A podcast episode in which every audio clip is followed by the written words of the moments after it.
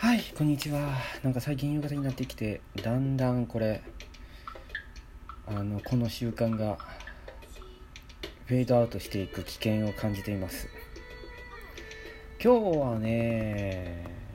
まあ割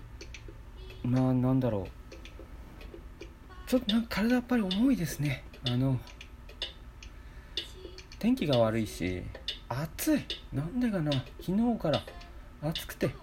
おとついおとついのかな、暑かったような気がするな。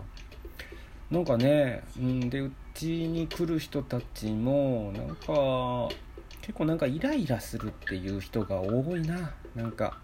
そういうの多いですね。うん、えー、まあ僕もちょっとなんかちょっと、うん、やっとすることが結構多いような気がしますね。なんかね、まあ東洋医学でもこのぐらいのね時期だとちょっとこう体が落ち着きをこう体の落ち着きを保つエネルギーっていうのがね少なくなってくる時期なんですよ。だからどうしてもちょっとそわそわしたりイライラしたりとかしやすいと言われています。だからまあ落ち着いていかないといけませんね。うんええー、このどうかな、今ちょっと音楽聞こえてるかな、これ入ってるかどうか分かりませんけど、軽くあの不思議な変な ビージーエム が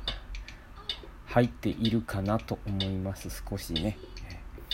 ちょっと作ってみました。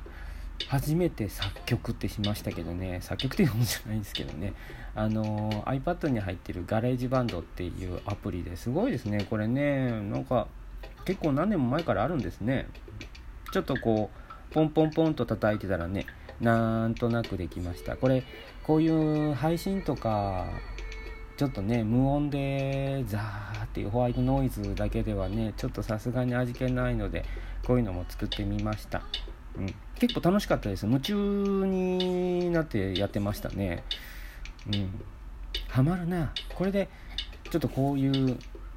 ビージーエム をつけてちょっとこう YouTube でライブ配信とかね、あのー、したいんですよ。なかなかそれができない。まあね、だからあの回線も問題があったから、その回線をちょっと強くしてニューロ光引いて、で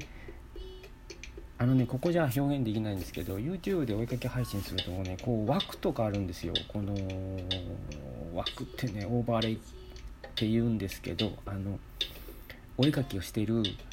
ところの画面の周りをちょっとこう飾り付けてね、でこうちょっと VTuber ちょっと動かしたり、アバター動かしたりとかね、あのコメントがこう読み込まれるようにしたりとかね、そういうことができるんですよ。